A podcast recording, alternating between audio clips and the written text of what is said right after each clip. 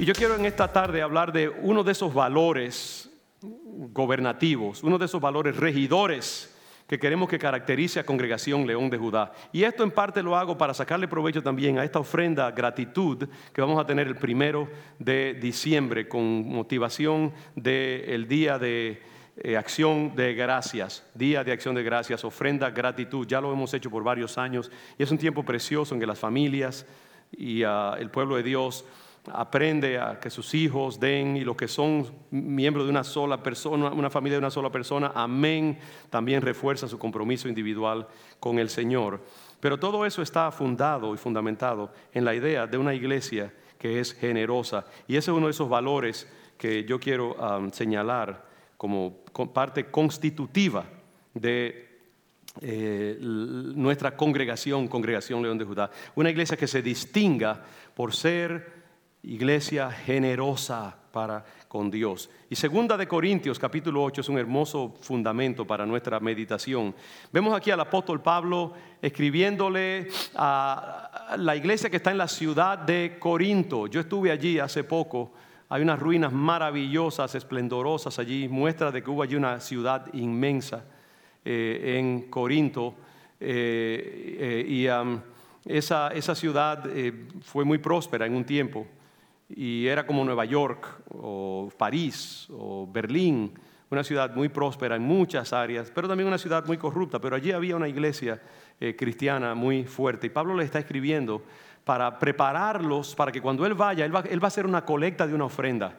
Y esa ofrenda que él está preparando a esos corintios, esa, esa iglesia que estaban en toda la ciudad, que para que esa iglesia preparara su ofrenda, cuando él llegara no fuera cuestión de entonces que la gente saliera a, colectar, no, ya la ofrenda debía estar preparada, porque las cosas de Dios son con orden, no improvisadamente, recuerden eso siempre, cuando damos, damos con orden, con premeditación, con planificación, detrás de eso está el diezmo.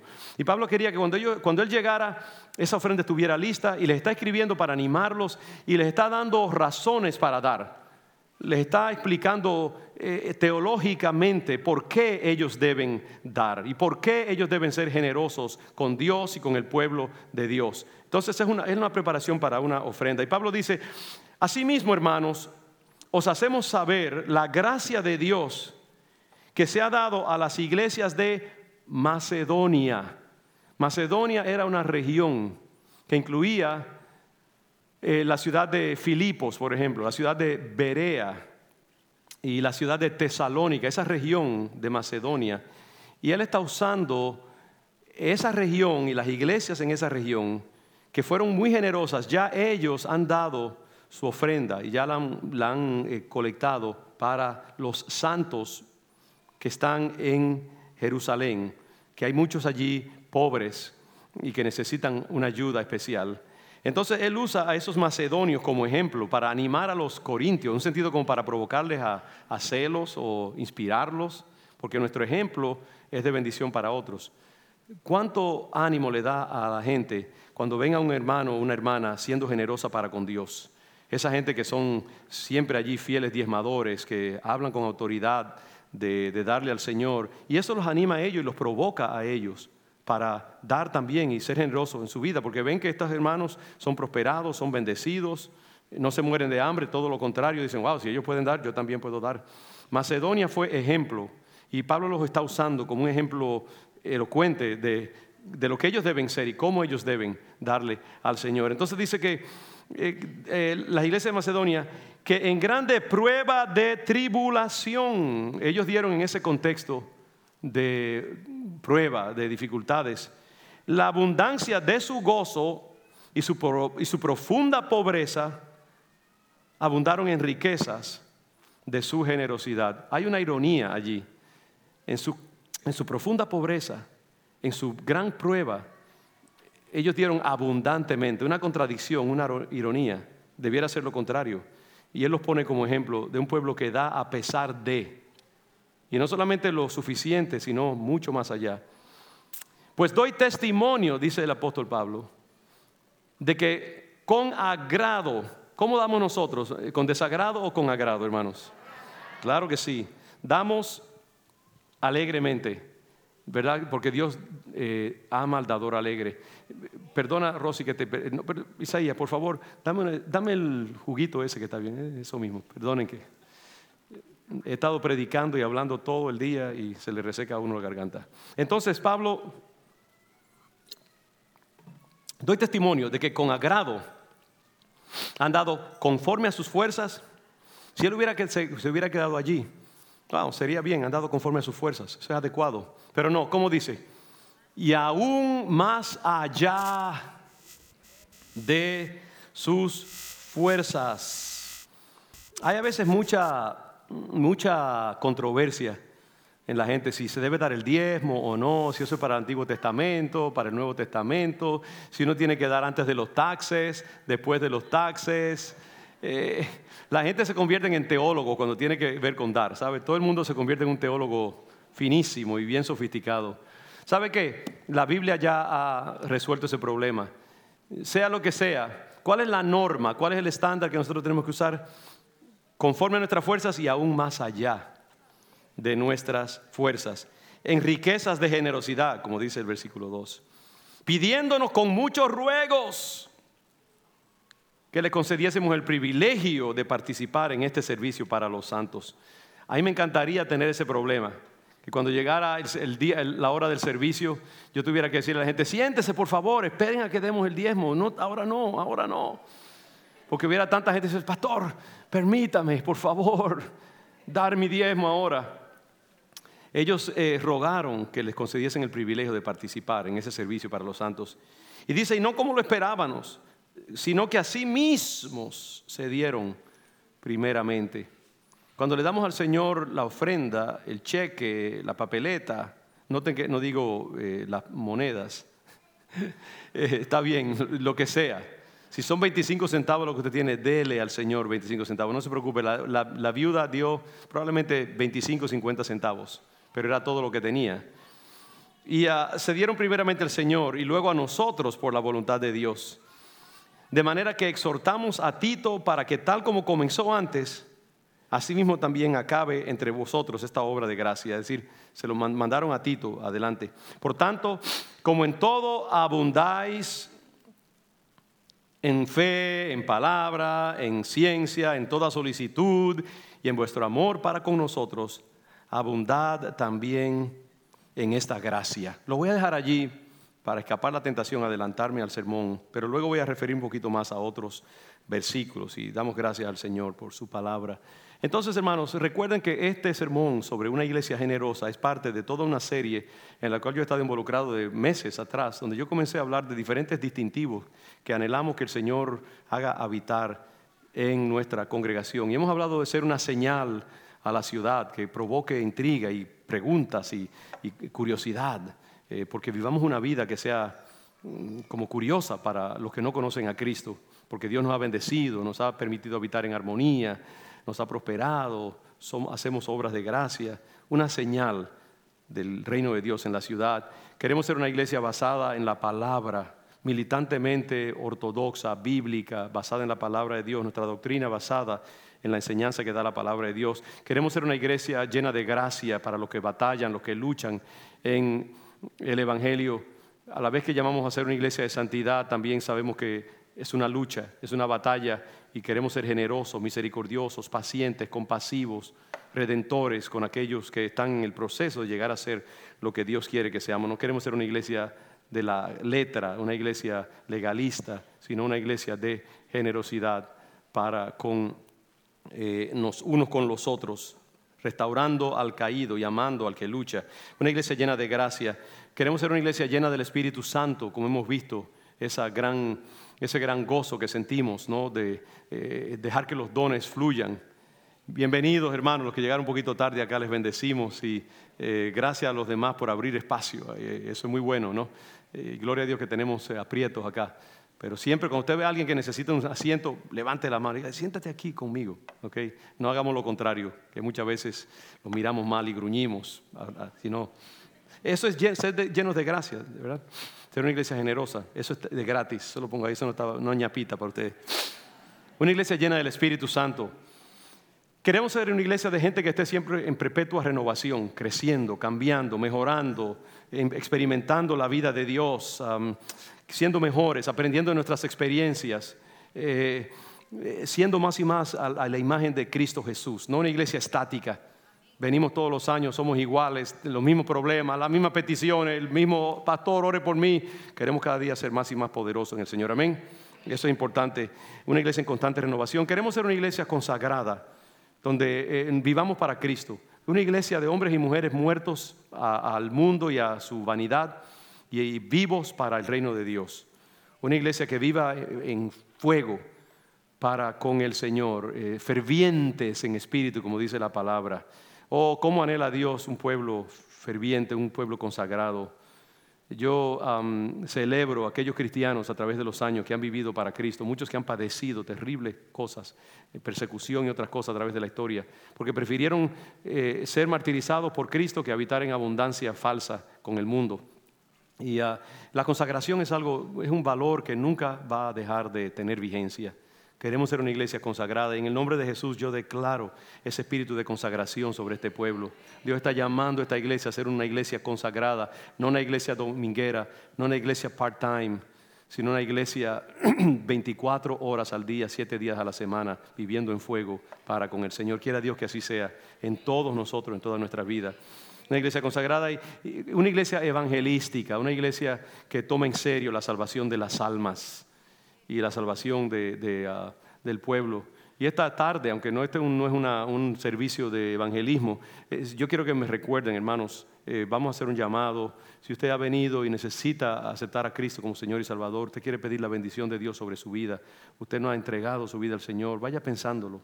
Y si usted ha venido con alguien, que le traigan aquí al frente cuando esté terminando el servicio, ni hay que hacer llamado. Si alguien sabe que necesita venir al Señor, pase yo con gusto interrumpiré mi meditación para bendecirles y orar por ustedes, evangelística, una iglesia evangelística. Y ahora quiero compartir ese valor también de una iglesia generosa, una iglesia dadivosa para con el reino de Dios, una, iglesia espléndida, porque eso debe ser un valor distintivo del pueblo de Dios, porque esa es la gasolina físicamente hablando del pueblo de Dios. Anoche yo tuve el privilegio de ir al banquete de, para levantar fondos de Juventud con una misión, un ministerio precioso que está aquí en Somerville, pero que es para toda la ciudad de Boston, jóvenes. Eh, en fuego para con Cristo, siendo entrenados para misiones, para evangelismo, haciendo una obra preciosa. Y allí nuestros hermanos nos recibieron con los brazos abiertos. Algunos miembros de la congregación estuvieron allí anoche en ese banquete. Y, al ver a, los líderes de ese ministerio sudando allí, tratando de provocar a los invitados al final de la reunión a dar una ofrenda a favor de esa misión, de juventud con una misión, porque ellos dependen de la generosidad. La iglesia de Cristo no es como una corporación que vende productos para hacer dinero. La iglesia de Cristo, el plan que Dios ha forjado es que sea una institución donde los que participan en ella sean la fuente de su sostenimiento. Ese es el plan que Dios ha hecho a través de los siglos, desde el Antiguo Testamento. Los sacerdotes comían de las ofrendas que traía el pueblo de Dios. El, aceite de las lámparas del templo y los utensilios del templo y todas las cosas del templo venían de los sacrificios, las dádivas, la generosidad del pueblo de Dios. Y eso continuó cuando entró el Nuevo Testamento todavía. Y hasta nuestros días, la iglesia de Cristo siempre ha dependido de gente generosa. Entonces anoche al ver a mis hermanos allí, me di cuenta que en realidad y, pensé que así ha sido a través de los siglos. Eso no ha cambiado. Siempre para que visionarios del reino puedan alimentar a sus eh, ministerios que Dios les ha dado, se ha necesitado que el pueblo de Dios se levante y dé generosamente. Esa es la metodología financiera del reino de Dios. Y aquí vemos a Pablo hace dos mil años haciendo lo mismo. Este gran apóstol, este gran teólogo que escribió dos terceras partes del reino de Dios, aquí está tratando de hacer lo que nosotros los pastores hacemos cada domingo y en momentos como esta ofrenda de gratitud del primero de diciembre, eh, motivar al pueblo a la generosidad, provocar al pueblo a dar para que la obra de Dios continúe sin interrupción y sin sufrimientos. Ese es el plan. Y, y, Pablo está haciendo eso. Les manda un email a los líderes y los pastores de Corinto y les dice, preparen la ofrenda. cuando yo llegue allí, que yo no tenga que pasar vergüenza. Yo les he dicho a los de Macedonia y a, otros cristianos que ustedes son un pueblo generoso, no me hagan quedar mal, es lo que le está diciendo, preparen su ofrenda. Y entonces eso es lo que él está haciendo. Y eso es lo que nosotros hemos hecho a través de los siglos. Los pastores hacemos eso. Ya usted ve que la gente dice, ah, aquí viene otra vez el pastor con otra ofrenda más. Es, esa es, la, esa es la, la vida del pueblo de Dios. Y el pueblo de Dios entonces dice, amén, qué bueno que yo puedo dar para el Señor. Anoche, aunque nosotros vamos a dar como familia para este, esta causa del primero de diciembre, anoche también, al ver yo esos hermanos allí tan bellos, eh, yo dije, ¿qué, ¿qué más puedo hacer? Tengo que dar una ofrenda generosa también. Y gloria a Dios, ya el Señor tendrá misericordia de nosotros. Si yo veo un día que nos están llevando los muebles de la casa, yo voy a llamarlo a ustedes para que me ayuden a pagar todas las cosas. Pero hay que dar, dar a diestra y a siniestra, porque eso es un privilegio para nosotros. La voluntad de Dios siempre ha sido involucrar a su pueblo en el avance del plan de salvación a través de su entrega sacrificial y su participación personal en los asuntos del reino de Dios. Eh, Dios no ha dejado el trabajo solamente para Él, Él no ha sido egoísta. Él pudiera fácilmente levantar todos los fondos necesarios para su iglesia aquí en la tierra pero Él ha querido involucrarnos porque Dios siempre trabaja en sociedad. Dios siempre habla en el plural inclusivo, no en el singular. Apúntate eso ahí, Rosy. ¿Ok?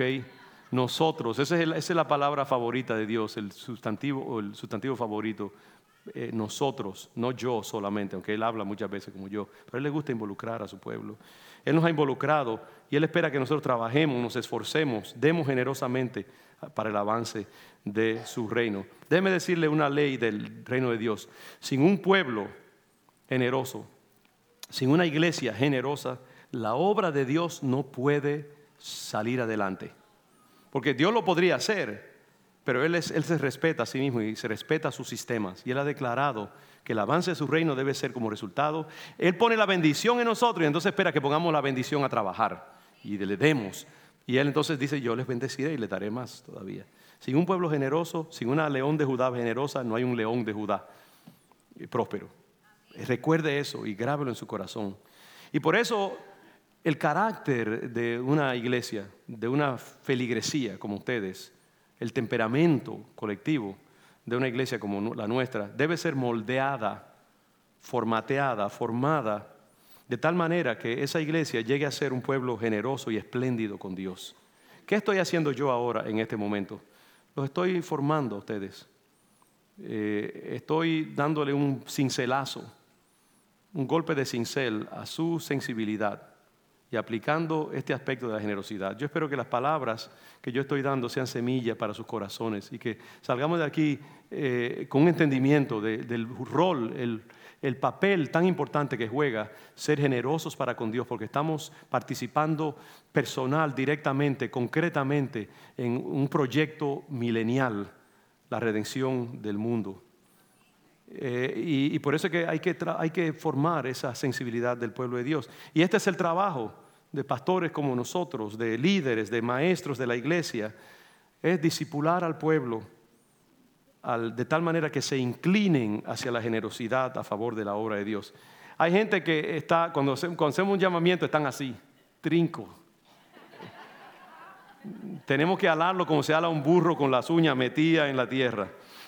¿Sabe qué? Dios no quiere que estemos así. Dios quiere que estemos así, abiertos, deseosos. Amén. Dele un aplauso al Señor si usted quiere. Y mi deseo es, mi propósito es coger ese hombre o esa mujer trinca y hacerle así. Y doblarlo y sentir y oír esos huesos crujir. Y darles masaje y terapia hasta que estén sueltos y den al Señor generosamente. es el trabajo. Y de paso a los, que a los maestros de discipulado, si usted enseña discipulado o enseña a nuevos cristianos, incluyan la enseñanza del diezmo, incluyan la enseñanza de la mayordomía, porque ustedes van a estar bendiciendo. Y sean, no tengan miedo, no pidan disculpas, porque eso es parte de, la formación de un creyente, un hijo de Dios. entrenemos, disipulemos a la gente. No es posible ser un siervo, una sierva de Dios fidedigno, legítimo, sin ser una persona generosa.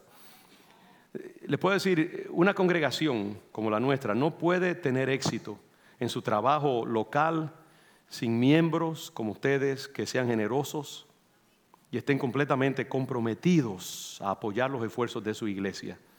Usted debe sentirse personalmente aludido cuando hay un llamado para su iglesia. Yo les prometo que nosotros nunca hacemos llamados eh, superficiales ni superfluos, innecesarios.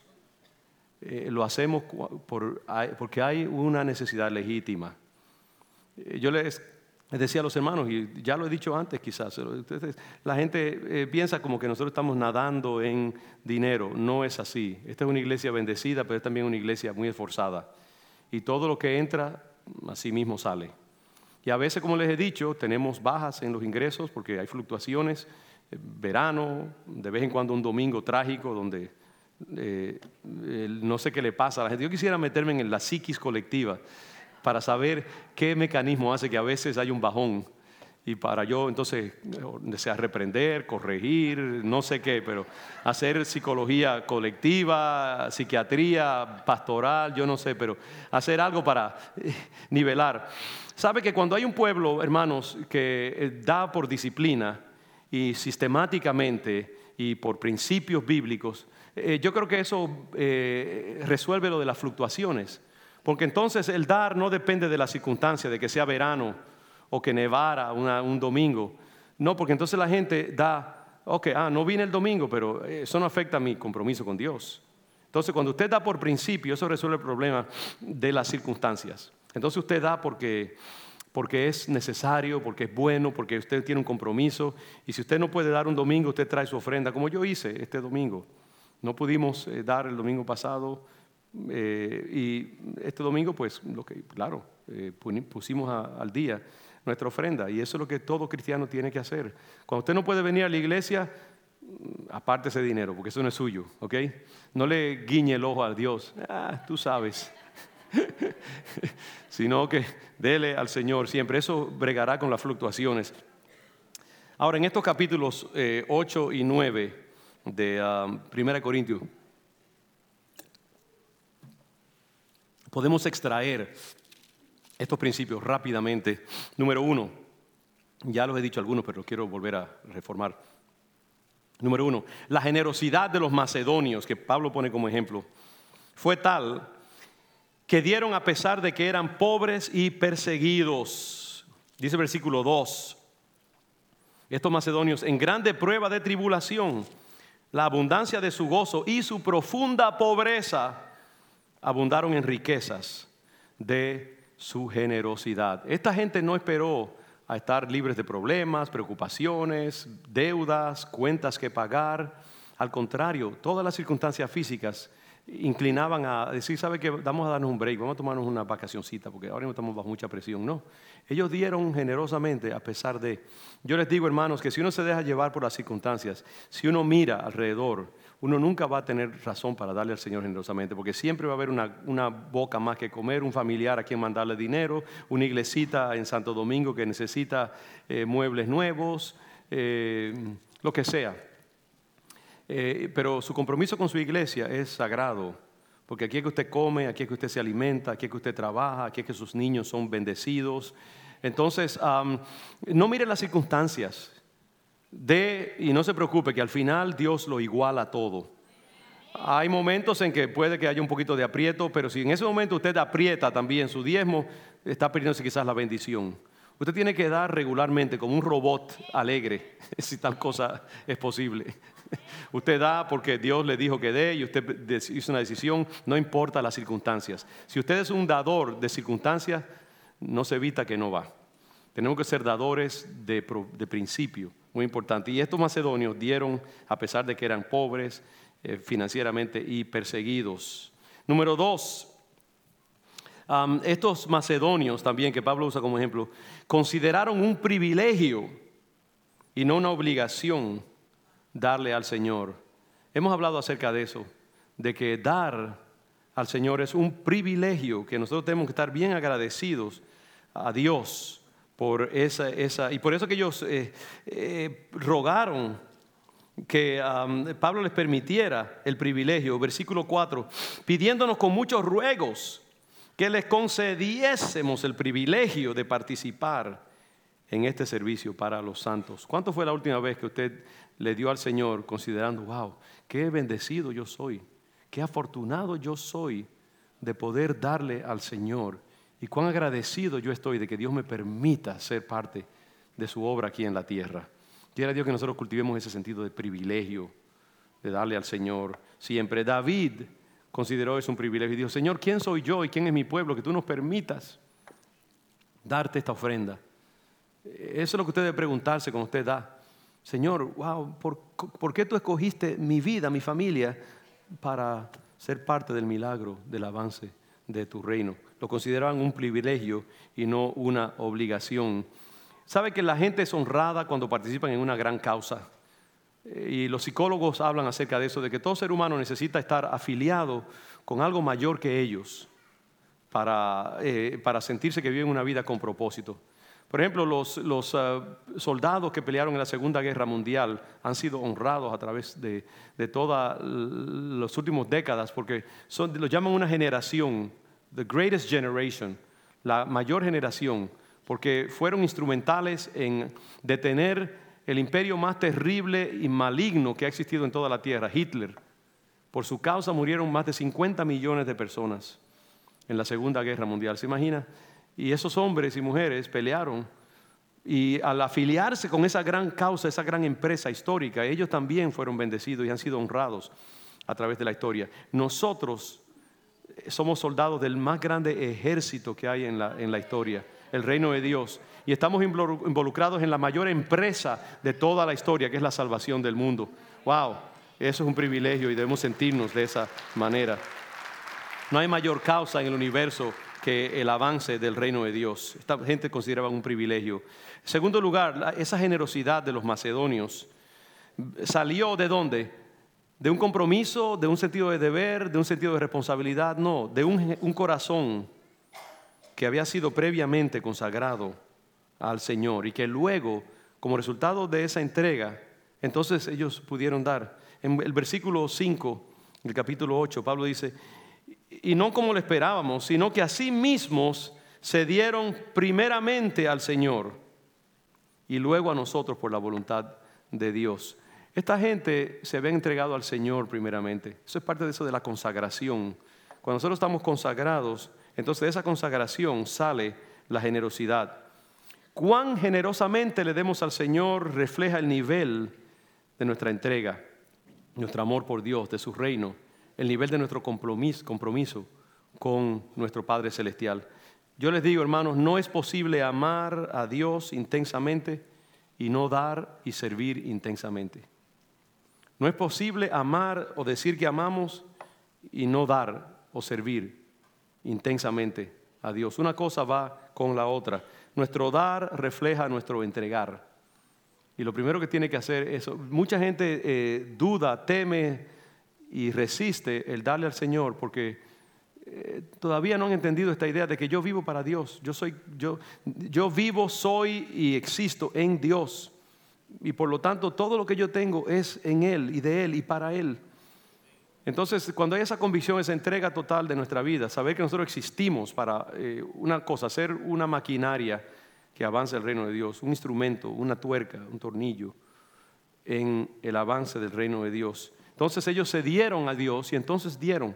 Cuando usted da al Señor su cheque o su papeleta o lo que sea y la pone en el cesto de la ofrenda, usted está simplemente completando algo que ya comenzó hace tiempo, que fue su entrega. Ya usted se metió en el cesto y lo rompió cuando se metió en él. Y entonces ahora usted da por esa entrega previa al Señor. Cuarto principio, dar, y eso está ya aludido en el, anterior, dar es una forma concreta, y la, la palabra clave es concreta, una forma concreta de expresar nuestro amor por Dios. Dar es una gracia dice Pablo, igual que la fe, la alabanza, el conocimiento, el hablar en lenguas. Miren el versículo 7. Pablo dice, por tanto, como en todo abundáis, en fe, en palabra, en ciencia en toda solicitud y en vuestro amor para con nosotros. Déjenme detenerme allí un momento.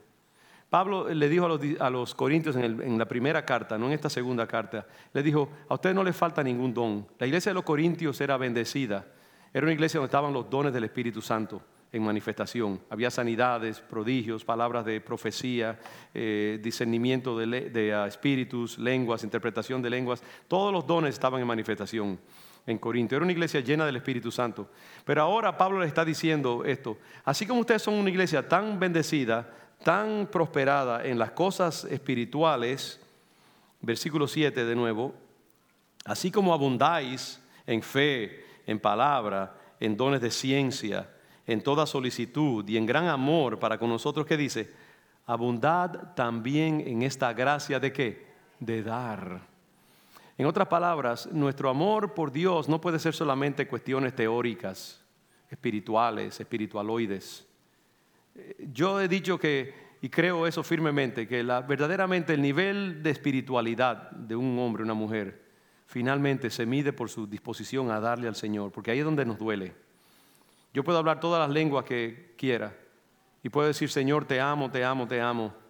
Puedo inclusive evangelizar, puedo vestirme bien bonito para venir a la iglesia. Pero ¿sabe cuándo se mide mi amor y mi fe y mi creencia en Dios? Cuando yo me meto la mano en ese bolsillo o cuando abro esa chequera, cuando determino lo que le voy a dar al Señor. Porque ahí es donde somos amenazados verdaderamente y se mide lo que creemos o no. Y, por eso podemos a veces dar muchas palabras bonitas, alabar, saltar, se nos cae el moño, pero ¿dónde está tu darle al Señor? Que ahí es donde se mide el temple de un hombre, una mujer de Dios. Y por eso dice, hey, qué bueno que ustedes tienen todos esos dones, hacen todas esas cosas bellas. Bueno, abunden también en esta gracia adicional de dar, que es igual a todos los demás dones. Mídete en ese sentido también. Otro principio, ya voy terminando lo más importante para Dios es el corazón con el que damos. Ya he dicho antes que si el corazón se ha dado previamente y está comprometido, nuestra generosidad irá detrás. En el versículo 12, Pablo dice, porque si primero hay la voluntad dispuesta, ahí está. Si primero está la voluntad, si la voluntad se ha quebrantado, si Dios nos ha quebrado en esa eh, resistencia a compartir todo con Dios, abrir las puertas de nuestra cuenta de banco. Si la voluntad está dispuesta primeramente, eh, Dios hará que eh, lo que tú das sea acepto según lo que tú tienes y no según lo que no tienes. pero ahí está esa idea. quiero enfatizar eso. La voluntad previamente está dispuesta. Eso va a determinar cómo Dios ve tu ofrenda y cómo la considera. La Biblia dice que como que Dios ama al dador alegre. Eso quiere decir que si tu corazón está con Dios y si tú le das al Señor una ofrenda espontánea, entonces todo lo demás seguirá con, esa, con ese amor a Dios. Si tú das regañadientes porque no amas lo suficiente al Señor, con un sentido de obligación, miedo, titubeo, entonces esto contaminará tu ofrenda y probablemente no agradará a Dios. Dios va a aceptar tu ofrenda cuando tu corazón primeramente se haya dado a Él. Y entonces eso va a hacer que tú le des al Señor generosamente. Si, primero entrégale a Dios tu vida, tus valores, tu corazón y entonces lo demás vendrá. Es muy difícil eh, convencer a una persona que no primeramente se ha entregado totalmente al Señor. Ya voy terminando un último ejemplo yo creo que las personas eh, nunca deben ser manipuladas para dar más de lo que pueden. Y aquí quiero notar que, wow, muchos dicen, wow, qué bueno, dar no dar más de lo que puedo, gloria a Dios, eso es lo que yo quería oír. No se, no se eh, relaje demasiado todavía, porque siempre hay una, una, pequeña eh, asterisco que hay que poner a las cosas. Yo quiero hablar de ese de poder, según lo que tú tienes o lo que no tienes. Eh, lo que puedes dar. Pero yo sí creo, hermanos, que como pastores no podemos manipular a la gente. Cuando uno le pide a la gente que dé, debe hacerlo en el espíritu de Pablo. Pablo usa argumentos bíblicos. Pablo no usa su autoridad apostólica para darle a la gente por la cabeza, para que den. Pablo no usa amenazas Y Pablo no hace promesas indebidas de que dale al Señor 100 dólares y Dios te va a dar 100 millones. Eh, porque muchas veces hacemos muy rígida la relación entre dar y recibir. Y lo que hacemos es que promovemos la avaricia en la gente. Hacemos de darle a Dios como una cuestión de negocio. Eh, yo le voy a dar a Dios para que Dios me dé más. Yo creo que la generosidad para con Dios debe ser sistémica, debe estar eh, fundamentada en, algo mucho mayor, un entendimiento del reino en su totalidad, de la economía más amplia de la vida, donde tú le das a Dios, quizás le diste una ofrenda física y quizás Dios te bendice con hijos que aman al Señor, la conversión de un ser querido, quizás Dios te va a bendecir con la sanidad de tu alma, tu espíritu, liberación de algún pensamiento obsesivo, memorias y recuerdos destructivos. Quizás Dios te va a bendecir con prosperidad en tu trabajo y favor ante tus jefes, tus superiores. Quizás Dios te va a bendecir dándote un don para que compartas el Evangelio con otros. La bendición de Dios se manifiesta en muchas maneras. No es solamente con una papeleta, ¿sabes? Dios es más creativo que eso. Yo creo que cuando le damos a Dios, lo, que yo les, lo que yo les puedo prometer es algo, hermanos, que cuando usted le da a Dios como una regla de vida, la bendición de Dios le va a seguir todos sus días, en la manera en que sea, en la manera en que sea. Y a veces la bendición de Dios no se va a manifestar al otro día, pero tu vida siempre va a estar recibiendo cosas maravillosas. Tu vida en su totalidad va a ser bendecida. Cuando la gente vea la curva de tu vida, va a haber una curva ascendente en esa, en esa ascendencia, si la, si la hacen un enfoque bien profundo, van a ver a veces unos bajitos así, ¿ok? Pero la, vida del cristiano es así, mire, así, hay, hay bajones a veces pequeños, pero va así, va así, va subiendo siempre. Y lo que la gente ve es una curva ascendente. ¿Qué dice la palabra? Porque la senda del justo es como la luz de la aurora, que va en aumento hasta que el día es perfecto. Y cuando nosotros le damos al Señor, tenemos que darle en esa expectativa de que Dios me va a bendecir y yo no tengo que estarme preocupando por eh, ir a la cuenta, a ver, okay, como un avaro allí, un cuenta monedas, ¿cómo está hoy la cuenta? Muchos de nosotros hacemos así, nos hincamos ante ella, oh cuenta, te bendigo, te alabo. Eh, no, eh, mire, despéjese de eso. ¿Sabe algo que yo he aprendido en mi vida? Es que yo le he dicho, Señor, y eso soy yo, eso no tiene que ser usted. Eh, hace tiempo que yo dejé de preocuparme si se iban a meter unos ladrones al internet y me iban a robar la cuenta, iban a coger. Yo, yo digo, Señor, si el, si el gobierno, algún ruso por allá, un coreano del norte, se quiere meter en mi cuenta, lo va a hacer, aunque yo haga todo lo que yo pueda hacer. Cambie mi, mi password todos los días o, o, le meta 17 números en la cuenta, eh, la password, lo que sea. Y yo he dicho, Señor, yo encomiendo mi economía a ti, a tus manos ni me voy a preocupar cómo está el balance hoy o mañana. Yo simplemente voy a dejar que tú seas mi administrador. ¿Qué hace la gente cuando da su dinero para que un inversionista se lo, atienda? Ellos no pueden estar todos los días mirando al inversionista por encima. Ay, ¿qué tal? ¿Qué estás haciendo? ¿Me, sacaste el dinero y lo pusiste en tal compañía? No, ellos tienen que confiar en la capacidad de, ese inversionista, de ese eh, hombre de negocio, mujer de negocio, de, finanzas, en que ellos han puesto su confianza. Y ellos están mirando a largo plazo. Y un día baja la economía y si la gente dice, ah, no, yo voy a sacar mi dinero, ya, perdieron. Porque es a largo plazo muchas veces, las inversiones son a largo plazo. Entonces tenemos que tener nosotros esa libertad, esa soltura, ese entregarle al Señor y dar simplemente. No se preocupe que la bendición de Dios va a llegar en una manera u otra. Aunque mañana el Señor diga, ¿sabe qué? Hmm, este hermano lo amo tanto, mira cómo me está dando, le voy a sacar un poco más. Y, voy a hacer que le vaya un poquito mal en su dinero para que aprenda a amarme más y entonces sea más bendecido. Bueno, dele gracias a Dios por eso. No diga, oh, tú, me dijiste que me ibas a dar y me iba a prosperar y ahora me quitas. No, pues no te, no te voy a dar más. No, déjelo que él haga lo que él quiera.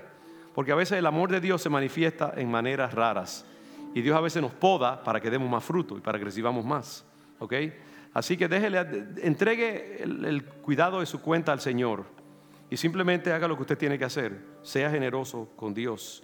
Y por eso que nosotros los pastores no podemos decirle a la gente, da y mañana vas a recibir 100, 100 millones. O Dios te va a premiar con ese novio de ojos azules y seis pies de alto que tú estás buscando. Déjelo. Puede que Dios le ame tanto a usted que le dé uno de 4 8 que mida y que pese 99 libras. pero que sea un David, un David eh, en secreto allí. Lo que sea. Eh, hay que dejar la soberanía de Dios. Usted sirva a Dios y dele a Dios y olvídese que Él sabrá lo que Él hace.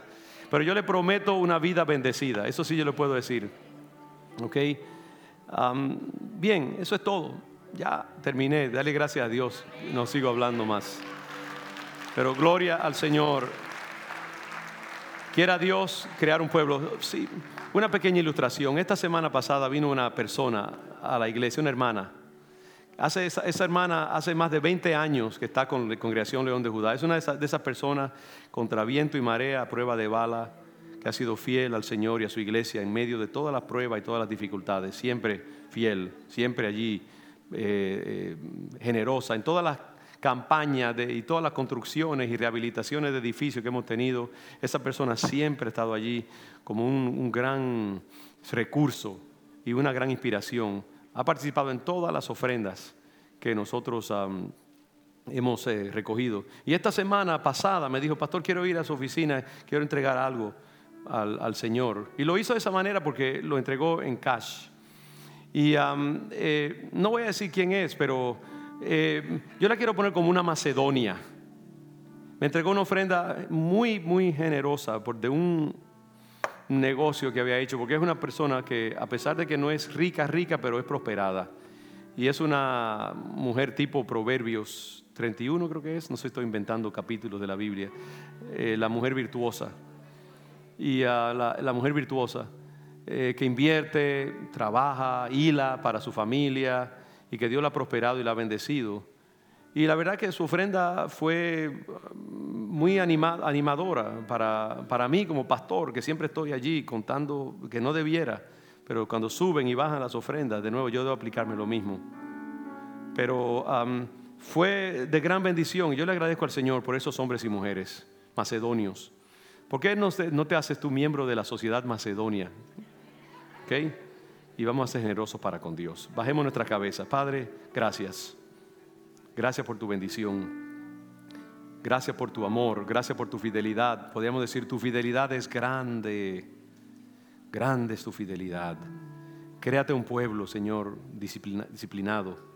Un pueblo tratado, un pueblo generoso, un pueblo que no tenga miedo de darte y de dar conforme a lo que no tienen y a lo que tienen y dar más allá de sus fuerzas y conforme a sus fuerzas para que tu reino sea avanzado y que León de Judá se distinga por ser una iglesia de gran generosidad que traiga honra y crédito al nombre de Cristo. Que así sea en el nombre de Jesús. Amén. Y yo quiero invitar, si hay alguien que quiera ofrecer su vida al Señor, tomar ese momento, no se ponga su abrigo todavía, no se pare. Está bien, bueno, si se van a parar, está bien, déjenlo irse porque no somos policía tampoco. Pero usted puede esperar unos minutos, ven que todavía tenemos tiempo. Eh, eh, si usted quiere recibir a Cristo como su Salvador, yo quiero abrir esta oportunidad para que usted levante su mano y quiero orar por usted. Si hay alguien que necesite, que quiera entregar su vida al Señor, levante su mano, pase aquí al frente, corra, como no espere si usted sabe que Dios le está llamando, pase por acá y queremos orar por su vida y queremos presentarle al Señor. Amén, amén, gloria a Dios. Amén. Dios es capaz de hacer cosas grandes. ¿Alguien más que quiera que oremos por, por usted en esta tarde? Te bendiga, mi hermano. Dios respeta tu integridad. No es fácil pasar al frente de esa manera. Pero tú quieres entregar tu vida a Cristo Jesús. Amén, amén. Entregar tu corazón al Señor, tu familia, entregarla a Dios. Gloria a Dios. Eso honra el corazón de Dios. Y si hay alguien más, aquí estamos para orar por ti, por tu vida. Amén.